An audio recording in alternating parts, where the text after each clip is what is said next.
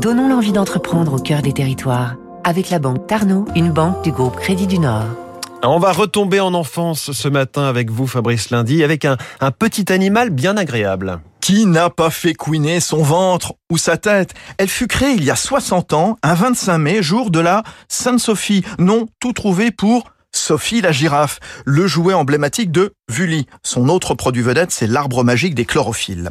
L'entreprise de Rumi, en Haute-Savoie, est née en 45, mais l'histoire remonte à 1860 avec la société Delacoste, spécialisée dans les jouets en caoutchouc. Quand Sophie la girafe fait son apparition, c'est une révolution, car à cette époque, les seuls jouets d'animaux sont des chiens, des chats et ceux de la ferme. Un produit bien français, issu de caoutchouc 100% naturel, artisanal, avec une quinzaine d'opérations manuelles pour la confectionner, vendu à 70 millions d'exemplaires dans le monde, le jouet est malheureusement copié. Eric Rossi, le DG de Vully.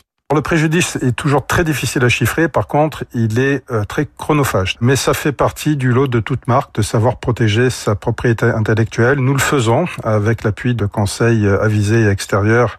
Mais la meilleure défense, c'est quand même la notoriété et l'attaque avec toujours des actions de communication.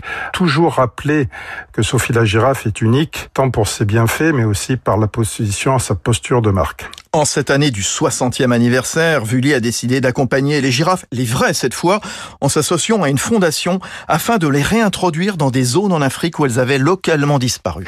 C'était Territoire d'excellence sur Radio Classique.